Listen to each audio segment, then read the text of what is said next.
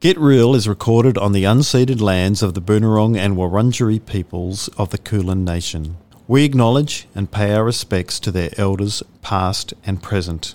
We also acknowledge that the first peoples of Australia are the first storytellers, the first artists, and the first creators of culture, and we celebrate their enduring connections to country, knowledge, and stories. Welcome to Get Real, talking mental health and disability, brought to you by the team at ermha 365. Join our hosts, Emily Webb and Carenza Lewis Smith, as we have frank and fearless conversations with special guests about all things mental health and complexity.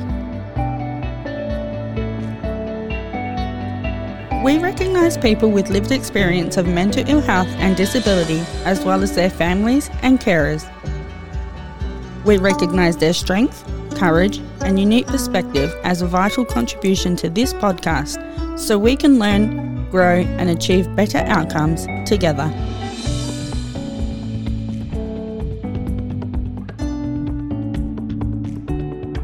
And what I did at the beginning of my research process was I just put a question out there on social media and I said, hey, if you want to talk about this, get in touch. And the deluge of messages that I got was shocking. Like, it's really incredible to see people coming out of the woodwork and saying, hey, yeah, this is really important and I want to talk about my experience we live in a society that is very based on capitalism and the production and the productivity of how we use our bodies and our minds. And to some extent, I do feel like the stigmatization of mental health is very tied to that in the sense of how people are disabled from having, you know, productive output, productive work output when they have certain mental health conditions compared to others. Hello and welcome to Get Real. Carenza Lewis Smith is here too, and we're excited to be back with our fortnightly episodes this year. Hello, Carenza. Oh, hey, Em, it's great to be back and bring on 2023. I'm excited. Yeah, I know, right? 2022 was, you know, interesting, but I think 2023, I'm going into it with a lot of hope. Carenza, we've been talking about how much we're looking forward to this episode because we'll be discussing issues that we are very familiar with at ermha 365, which is complex mental health. Our specialty is working with people who live with complex mental health, but we know, and you've been in the industry for years, that there's still stigma and lack of understanding about this outside of the realm of the mental health and disability sector. That's true, isn't it? Yeah, it's completely true, Emily. And this is, I think, a really important conversation that we need to be having, you know, as a society. We need to talk more and more about mental illness and not just things like anxiety and depression. So, our guest for this episode is Elfie Scott. And Elfie is a Sydney based journalist whose work has appeared in BuzzFeed Australia, Guardian, The Saturday Paper, Junkee, and Vice. Elfie, as we speak, is about to release her first book called The One Thing We've Never Spoken About Exposing Our Untold Mental Health Crisis. Now, listeners, I could not put this book down. It's an incredibly engaging and compelling book. It's part memoir about Elfie's living experience and that of her mum, who lives with schizophrenia. And it's also a journalistic delve into why there's massive barriers for people who experience mental health conditions like schizophrenia, bipolar disorder, psychosis, obsessive compulsive disorder, and that's to name a few, but we'll be exploring this later, so I won't say too much. I think this book is an absolute gift for conversation and awareness about these mental health conditions that the public don't know as much about and the realities of how people live with and manage these day to day. Welcome, Elfie. Thanks for joining us. We're so excited to have you on Get Real. Thank you so much, Emily. It's so lovely to meet you and Carenza. Thank you for inviting me onto the podcast. Before we start, we'll be talking about some topics that listeners may find difficult. If you are affected by anything discussed in this episode, you can phone Lifeline on 13 11 14, and there will be details for other support services in the show notes for this episode. So, Elfie, your bio in the book says one of your greatest joys is explaining complicated things in accessible ways. And you've certainly done this with the book, The One Thing We've Never Spoken About Exposing Our Untold Mental Health Crisis. As I mentioned, I couldn't put it down. You're a journalist and you have a science background having studied psychology. So, what compelled you to write this book and put the experiences of your mum and family out in the open? So, this was a book that I think was a long time coming for me. The concepts and themes that I explore in the book are things that I've been obviously stewing on for quite a long time. But I think the thing that really tipped me over the edge and made me realize that I should be writing something like this was really when I started to look at discussions on Twitter and the dialogue around mental health that I saw people who I would consider to be, you know, quite liberal, quite conscientious people having about complex mental health conditions. I saw that, you know, we can talk so openly in certain demographics about depression and anxiety, the more common mental health conditions. But when it came to things like schizophrenia, there was still so much stigmatized language. And so I really felt like a talking about my mum's story to give people a bit of a basic understanding of what schizophrenia is and how people can live with schizophrenia but then also taking a bit of a dive into stigma in general and why those conversations are still so stilted and backwards and misunderstanding about complex mental health conditions and you start the book telling your readers about your mum. And I don't want to give too much away as readers will find out about it, but it was really compelling the way you spoke about your mum and your family dynamic and how you learnt about her feelings over all these years about her life. Now, your mum's experience being a woman from Indonesia, her career as a flight attendant, meeting your dad, and her life as a young mum in Australia is really interesting, and you talk about that. And I could really feel the struggle and isolation so, what was it like for you to discover more about your mum as an adult woman, you know, when you started to explore talking more about it? Yeah, it's it's really interesting. I think to some extent, like there is a bit of an unknowability about parents in general for a lot of kids, right? Like you just don't hear the stories that your parents have to tell. And so it was actually pretty incredible to get to sit down with my mum and ask her questions about her life that I just never really felt licensed to ask before. And when she started telling me in more detail about how her mental health condition actually transpired, the sort of symptoms that she had at the beginning, things started to lock into place that I suppose I had sort of suspicions about or questions about as a younger kid. And it really started to make sense, her story as a whole, and the way that, you know, she spoke about how she resented Australia to start off with, and she never particularly felt like moving here, and how that sort of built on the trauma that she had experienced as a child and the way that she felt that isolation when she moved here. I think that all of it started to feel like there was this logical track to what happened and why. And yeah, it was really illuminating. And I got a much greater sense of her as a person, which I think for any of us, when we're talking about our parents, is a great privilege to be able to understand them more as a person and as a human who had a life before they had you. Yeah, that's so true. Parents are people, hey? Um, I'm discovering that having kids. yeah. they think they think you're yeah, mostly exactly. irrelevant. So, Elfie, you also talk about your own mental health in the book, in your teens and in your 20s, and you speak with others, including the fantastic artist, advocate, and author Heidi Everett, who we've actually interviewed on Get Real. So, Emmy and I found these interviews and their insights really, really powerful. And we certainly haven't read a book like The One Thing We've Never Spoken About. It's definitely filling a gap. Was it difficult to get people to share their experiences with you, or were people keen, or was it a kind of mixture? Yeah, that's a really interesting question. So, I didn't pursue anybody really to get them to answer questions about their complex mental health conditions. Like, I really appreciate that there is a huge amount of privacy around these sort of things. And, you know, I would never push somebody to tell me their story. And what I did at the beginning of my research process was I just put a question out there on social media and I said, hey, if you want to talk about this, get in touch and the deluge of messages that I got was shocking. Like, it's really incredible to see people coming out of the woodwork and saying, Hey, yeah, this is really important, and I want to talk about my experience. And to be able to interview those people about really intimate details of their life was incredible. And I wonder if people felt more compelled to be able to talk to me because I do have family experience with schizophrenia. So they knew that they weren't coming into a judgmental space necessarily. But yeah, people were very, very open, and the people who came forward to me were very willing to share so many uh, nitty gritty details of what they'd been through, their experiences with the mental health care system, their experiences with mental health symptoms. So there really wasn't a push to try and find people. They were there, they were there and waiting to tell their stories. And I think that was pretty extraordinary to just be able to scratch the surface a little and see what was underneath there, just waiting to come out.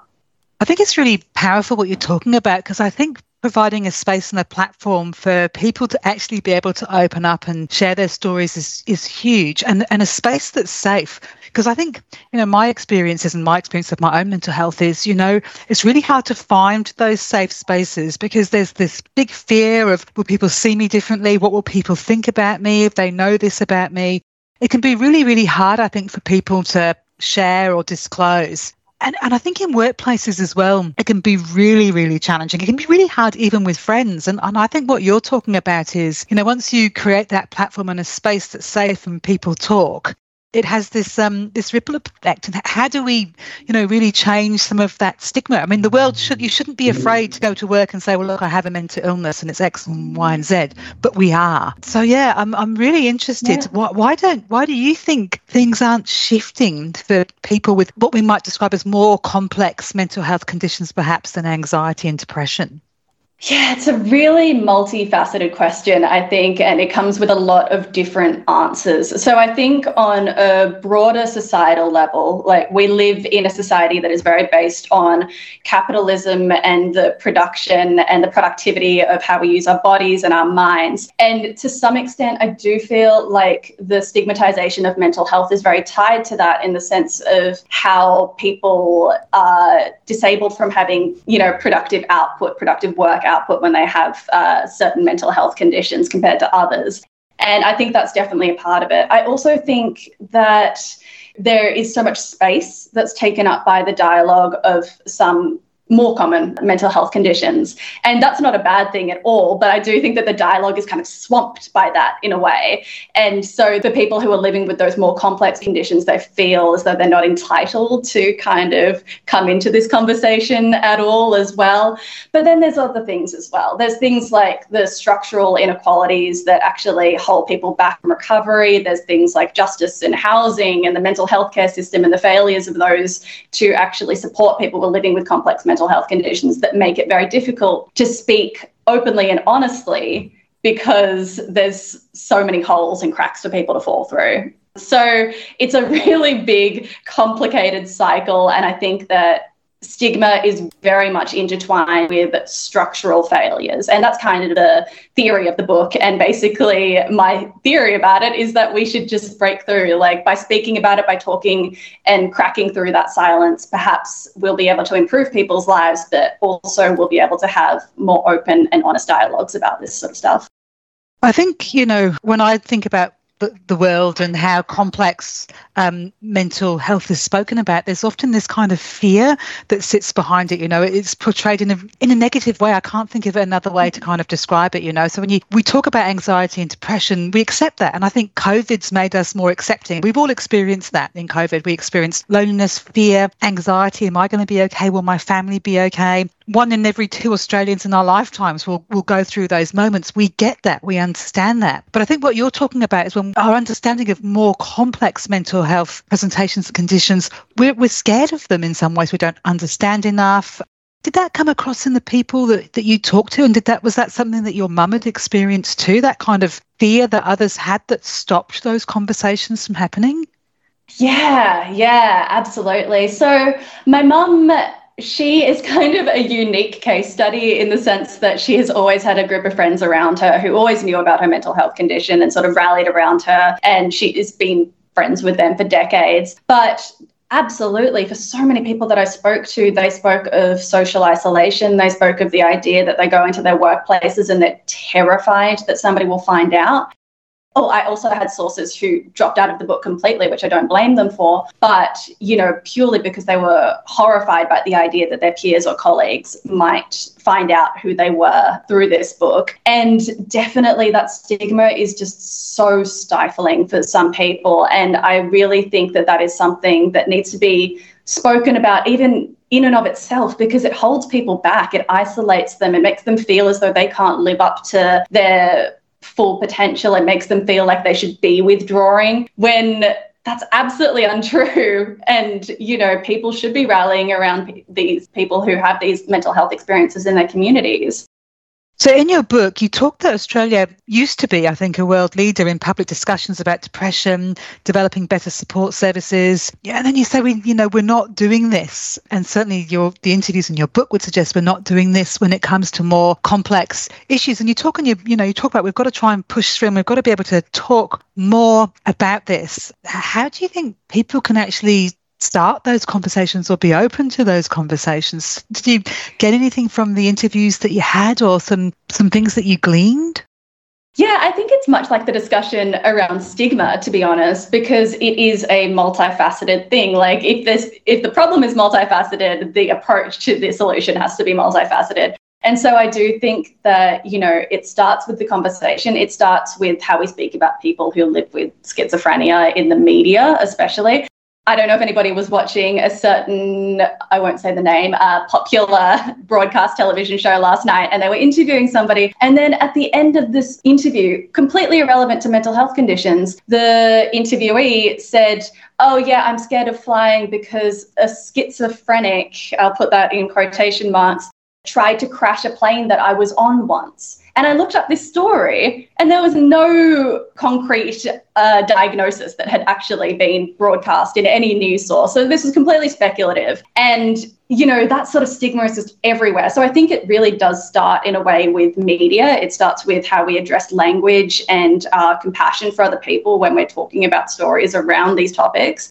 I also think that it comes from the mental health care system as well and government because there is a complete silence about this sort of stuff in uh, government dialogue around mental health care policy. They don't really understand how to deal with people with complex mental health conditions. They don't understand their needs. And there hasn't been a great redressing of how the system works in order to support people who need ongoing care. So I think that it comes from all of these different places. And the place to start is probably with education and conversation. Yeah, I find it really interesting talking about the media because I've been a journalist off and on for like more than 20 years and I've co-hosted a true crime podcast for 5 years and I know myself reporting about mental health over the years has not been great. I've certainly made my missteps over the years. An instance I can share is using the word junkie for people who use drugs. I mean, I think uh, some some uh, media outlets still use that, but I know in recent years it's like it's not something I want to use. But back years ago, that's how you would frame it you attract readers, especially with online where you've got to have eyeballs. And you know this because you're you're a journalist who writes for online publications. And I've learnt so much about mental health. So media and content creators have a huge responsibility in communication about mental health, don't they?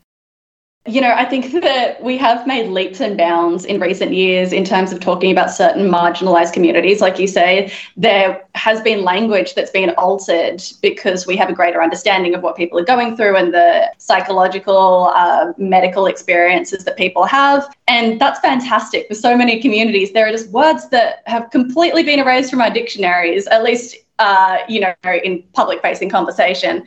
And I really applaud that. But when it comes to schizophrenia, when it comes to talking about people living with complex mental health conditions, we're still so willing to employ words that are ostensibly slurs. And I I really noticed that once I started writing the book. Actually, like I would even hear people around me uh, when I was walking down the street and things like that, saying words where I was like, "Oh my god, you haven't thought about that for a second. And I think that's all it really takes is for people to step back for a moment and really consider like the origin of that word and the communities that are affected by them so, yeah, I do think that media plays a huge part in that. And I think that for crime reporting, it can be especially complicated, purely just because if you're reporting about crimes, then you're focusing on the crimes that have been perpetrated by certain people and maybe the mental health conditions that they live with. That's fine. And I think that there should be whole truths being reported. But I do think there's an increasing argument to say, what is the relevance of somebody's mental health condition when we're reporting on crimes? And how can those mental health conditions be reported in an ethical fashion? So you know why should there be the word schizophrenic in a headline? What what does that actually say about that person and their history? And what does it tell us about the crime that they've perpetrated often very little or next to nothing. And it's really just this boogeyman sort of thing that's being employed by the media. So yeah there are definitely questions that we have to ask both about the language that we ourselves employ but then also the language that's employed by the media and the approach that they take. So Elfie you yourself have spoken openly about your own mental health journey. You know, you've written columns, you've done journalism, and you allude to it in the book. If you're comfortable, can you just talk a little bit about your own experience and I guess what you've learned, especially since writing the book? So, you know, I have absolutely had experience of depression and anxiety for a very long time. On and off, at the moment, I would consider myself to be thankfully uh, quite psychologically healthy, I would say. And that is great. That's been a rare period in my life since I was about 14. I also had experience of disordered eating for a very long time. And I think the thing that I really reflected on when I started writing this book was that I could speak about those conditions to my friends. And maybe that is something that was specific to my friendship group. But I could always call somebody and be like, hey, this is happening to my mental health and it's making me feel X, Y, and Z. Can you give me a little bit of support in this? And that was fantastic. But what I really realized was that I could never speak about my mum's condition and what was going on at home. So there was this really strange kind of dichotomy for me in what I could speak about, even though they were both mental health conditions and they both existed in the same universe. So I thought that that was always really interesting. And that was actually kind of a launching pad as well for why I felt compelled to write the book at all. Elfie, I'm really interested. What what was it? You know, you've obviously got a great friendship network and you could talk quite openly about what was happening for you. What was it that stopped you being able to share with that group of friends? Clearly people that you deeply trusted and cared about and who cared about you. What were the things that meant that you couldn't talk about your mum? it's such a good question. And I think that that is the mystery of stigma to some extent. It is this strange kind of weight and shame and darkness that you feel like you can't shift and you feel like you can't burden other people with. And I don't know exactly. I mean, I think that ultimately it was just stigma and the idea that I don't think I could have found a huge amount of understanding, not for any fault of theirs, but just because they weren't particularly educated about those topics. Like when I did first tell my best friend that mum was living with this condition, uh, she said, Oh, she has schizophrenia, but I've, I've never seen her multiple personalities before. And I was like, yeah, okay. So, you know what I mean? So, there just wasn't that basis of understanding to actually lean on. And I think that is something that I would come out with this book with is that it is great to be able to educate younger people, particularly about these topics. And it would be wonderful if discussion of schizophrenia and psychosis was included more broadly in mental health conversations with young people. If we, were, if we were to blow away those kind of, I suppose, the stigma and discrimination, you know, when you think schizophrenia, you go to crime, you go to multiple personalities, you go to people doing things that are frightening. What was your experience like? What was your mum's schizophrenia like to live with as you grew up? Yeah, it's very interesting. Um, so my mum has what I would consider to be uh, quite a mild form of the condition she experiences psychotic symptoms, but she hasn't, in my lifetime at least, had what we would consider to be a psychotic breakdown. So she experiences hallucinations from time to time. She experiences delusions. Uh, when I was a young kid, it was always about somebody breaking into the house. Somebody's trying to break into the house, which now I think you know, maybe reasonable. Who knows? Maybe somebody is trying to break into the house sometimes. Uh, but, you know, it was always just this kind of mild background noise to what we were experiencing in our childhood. So it was always something that we could just like have as part of our normal day to day universe, and it was never hugely intrusive. As for other people's experiences, I know that schizophrenia can be an extremely severe condition. And I do include uh, discussions of that in the book and how there is this huge, vast spectrum of experience uh, with mental health conditions.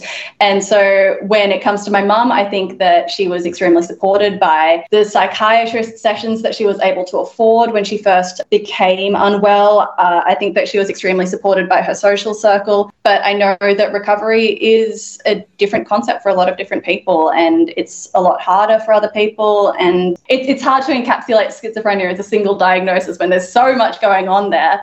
As for my mum, it was just a lot of stuff that I sort of thought was eccentric when I was a kid. And I guess it is eccentric, but she also might just be an eccentric person. So who knows?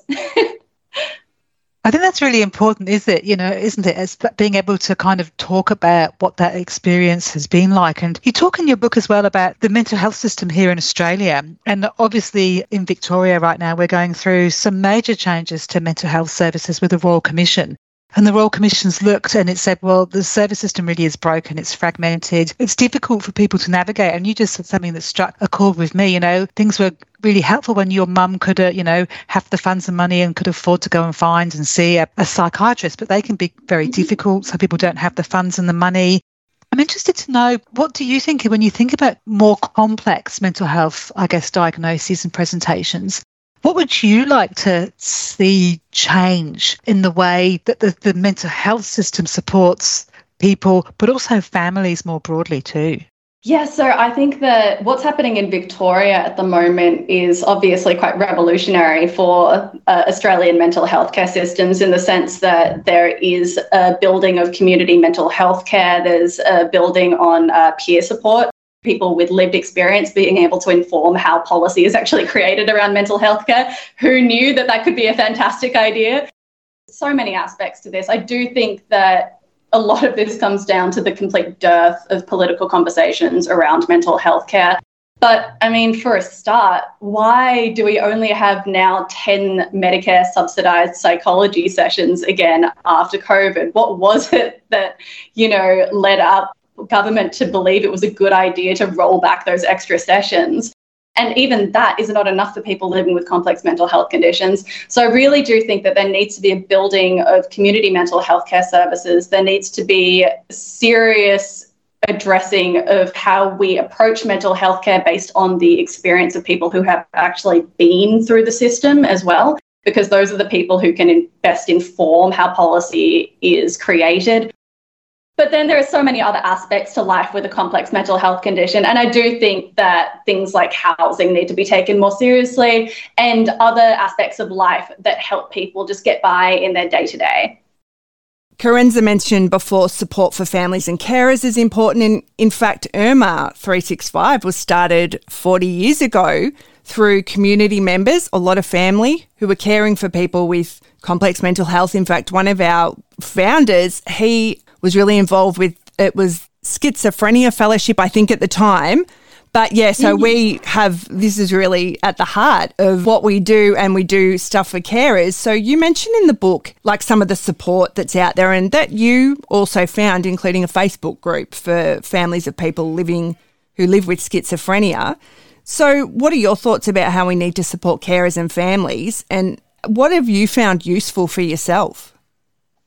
So I would never consider myself a carer. I've never considered myself a carer. I'm a family member, but you know, I, I don't I definitely don't have to shoulder the same sort of weight that a lot of carers around Australia do. But in terms of the carer experience, the thing that shocked me the most actually coming out of the research that I did was about the real way that caring actually holds people's lives back uh, hugely in terms of their socioeconomic status and their ability to actually work and get out there and socialize. It's hugely disturbing to people's lives. I just think that there needs to be a bolstering of the community mental health care system in order to support carers as well. Like this comes down to families and it comes down to the people living with complex mental health conditions themselves. Like this is all wrapped up into the same sort of communities. And I just think that there has been a real uh, sort of gutting of the community mental health care system that we've seen in the past couple of decades. Like, specifically, I'm thinking of people who I spoke to in the ACT who said, you know, there used to be these drop in centres for our kids where we could take them and they could socialise and they could just hang out when they were feeling a little bit down and, you know, talk to people who had the same experiences. There's nothing like that now there used to be carer hotlines where people could actually call up and talk to people who were going through the same experience to be able to get support from people who they knew had the same kind of understanding about family dynamics. So I just think that there's so much that doesn't exist that very much should and needs to be funded and there just needs to be more cash given towards these kind of community centres that we know work for sustaining people's livelihoods, for sustaining their well-being and their social health as well. We're just days away, I think, aren't we, from your book's release? Um, and there's obviously a lot in this book, and we're talking a lot, you know, today about the conversations you've had and the things that you've heard. How do you feel now with the book, you know, just days away? And I guess, you know, how does your mum and your family more broadly feel too about the book? Oh, well, I'm terrified. I'm very anxious about the whole thing. but my mum my mum is really supportive of it and she's really excited for it to be out in the world i think you know, when I first started writing the book, or actually before I started, I didn't even start the process until I had permission to write it from everybody in the family. But when I first spoke to my mum, she was like, yeah, absolutely. And I wasn't expecting a yes, to be honest. But she said, Yes, I really want you to write this book because I think that it could help other people. And I think that that's really what my mom is excited for is the idea that maybe by sharing her story, by sharing our family's story, there will be value for other people. And I think that's what she's really pumped up for. I'm terrified for the mistakes that I've probably made in it that somebody's going to point out at some point. But, you know, that's just what comes with a book book, and I'm excited in the same way that she is because I do think that the feedback that I'm getting from people like yourselves so far is that you know there isn't something like this out there right now, and if it helps one person to have a little bit more understanding of what's going on, then that's all I care about, really. No, definitely. Look, it's it's weird releasing a book. I've done it, but not with the kind of book you're writing, which I think is incredibly helpful. I've done some true crime books, but you do feel sick before it happens and it's almost like you yeah. want to you wish you'd never done it most people don't message mean things, but so occasionally you'll get someone talk about a punctuation mark. Uh, everyone's got it. That's Doesn't matter. exactly it. I'm sure there's got to be a typo in the uh, doesn't there? But that's fine. And you can you can have like seven people read it and you just miss it. But yeah, just in, yeah, enjoy it as much as you can. And I think you'll be very busy. Actually, I can see this is a very important book, and you're going to be talking a lot. So take care of yourself. So that leads me to my next question. we like to ask everyone who appears on the show about this. What do you do to take care of your mental health, Elfie? And has writing the book changed anything for you in how you do this? Um, what do I do to take care of my mental health? I try to meditate fairly regularly. I use the Headspace app, which I actually find was really helpful for the writing process because it's just something that helps my brain focus a little bit uh, in the mornings because I feel very scatterbrained otherwise in terms of taking my care of my mental health on a day-to-day basis i would say regular exercise is something i always think is very important for me personally just because i have so much stress and anxiety and my brain's going in a million different directions. So just going and exercising and forcing myself to do that is incredibly helpful. And other than that, I just try to take a step back from work as well. Like writing the book was a very consuming process. And I think that what it taught me most of all was to shut everything down at the end of the workday, walk away, uh, do stuff that's actually fulfilling and feels good, uh, you know, go paint or go talk to my partner or go make up some screenplay or stories with him. I think that those are the really important parts of the day. And I try not to put too much focus or importance on work. This has been a great um, conversation, and we're just coming towards the um, end of this episode of Get Real. And there's a couple of things that have really struck me really strongly. And I think the first thing you said was in the interviews, the fear that people feel in a workplace and how they'll be mm. seen. And but also as well your experiences of growing up with a mum with schizophrenia and then it wasn't terrifying and it isn't frightening. And you know as a family you you've found your way through all of that. And it's different to what perhaps we've seen on the clickbait things online or on mm-hmm. TV shows even you know about how schizophrenia can can be portrayed. If you were to leave some thoughts today with our listeners whether you're someone with schizophrenia or living in a family that supports someone with schizophrenia or whether you're someone just out in the world in a workplace what do you think you might say? What could we do differently or change so that we can have more conversations and, and, and the, I guess, the stigma and the fear goes? When I'm talking about final thoughts for people, I really want people to focus on two things. The first is actually a question that I would leave people with, which is why you think we can't talk about complex mental health conditions. Like, why do you think that there's silence around this as opposed to more common mental health conditions like depression and anxiety? And maybe by thinking about that for a moment, it might illuminate some sort of bias or stereotype in your own mind. And I think that that's absolutely fine. Like, I don't want to shame people for the stereotypes that they hold. There's a reason they're there and they're not your fault. So, I would just encourage people to step back and reflect on those for a moment. And the other thing that I want people to think about, just in general, is the way that we approach vulnerability and disability in our communities. And I just want people to also reflect on how we actually treat people who are a little bit more vulnerable and why. And those are really the two things that I think I would gently put to people who are finishing this book to really consider just going forward. And hopefully that strikes up a little bit more compassion and conscientiousness and at least a little bit more education around these kind of topics.